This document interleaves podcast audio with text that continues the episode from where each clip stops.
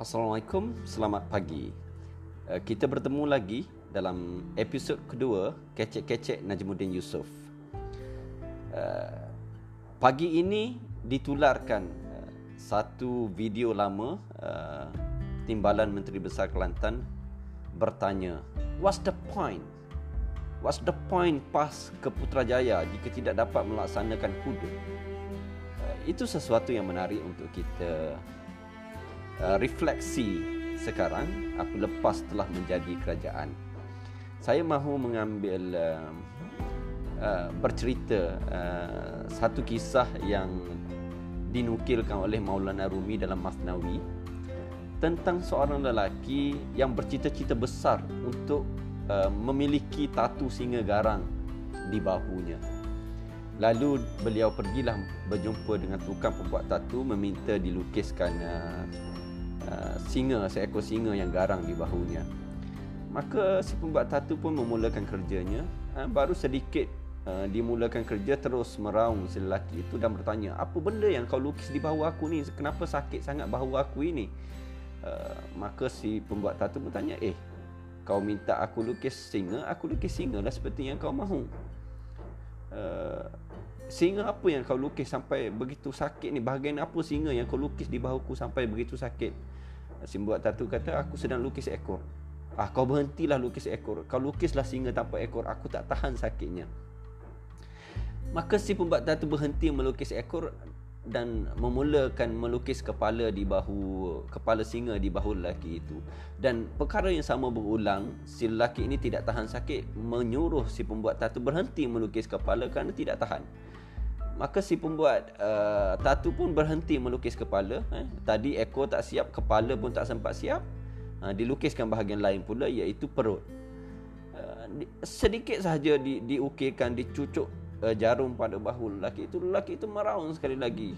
Kau ni mahu membunuh aku ke apa ni? Melukis ni. Uh, kau lukis apa bahagian apa sekarang ni? Aku sedang lukis perut. Kau tak payahlah lukis perut katanya. Eh, aku aku singa tak ada perut pun tak apalah sakit sangat ni. Eh. Jadi sampai pada tahap itu maka hilang sabarlah si pembuat tatu ini kerana mana ada mana ada singa yang tidak punya ita, uh, kepala, tidak punya ekor, tidak punya uh, perut. Itu bukan singa.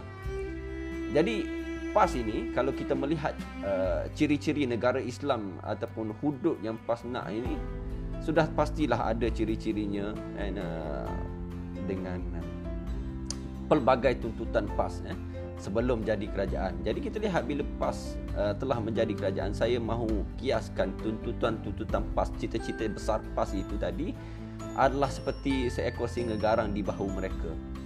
Uh, malangnya uh, bila PAS telah duduk di kerusi empuk uh, sebagai sebahagian daripada kerajaan di Putrajaya, uh, tidak sempat tidak sempat mereka mengukirkan apa-apa lagi malah tidak ada usaha pun untuk mereka membuat apa-apa sekurang-kurangnya lelaki di dalam cerita tadi uh, telah merasa sedikit kesakitan untuk melaksanakan melaksanakan cita-citanya untuk mempunyai seekor singa garang di bahunya. Tapi pas yang kita lihat hari, hari ini tidak tidak sempat melalui apa-apa. Uh, telah pun senyap. Uh, tanpa tidak kedengaran sedikit pun tuntutan yang mereka tuntut dulu-dulu. Eh, contoh kita ambil contoh uh, keadilan untuk adib mana ada orang pas sekarang bercerita tentang keadilan untuk adib eh?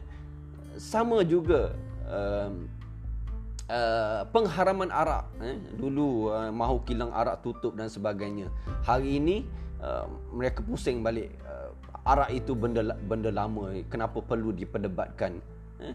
uh, kedai judi dibuka Uh, lebih awal daripada masjid dan surau pada masa PKP ini apa kata orang PAS tidak ada satu seorang pun yang berbunyi eh.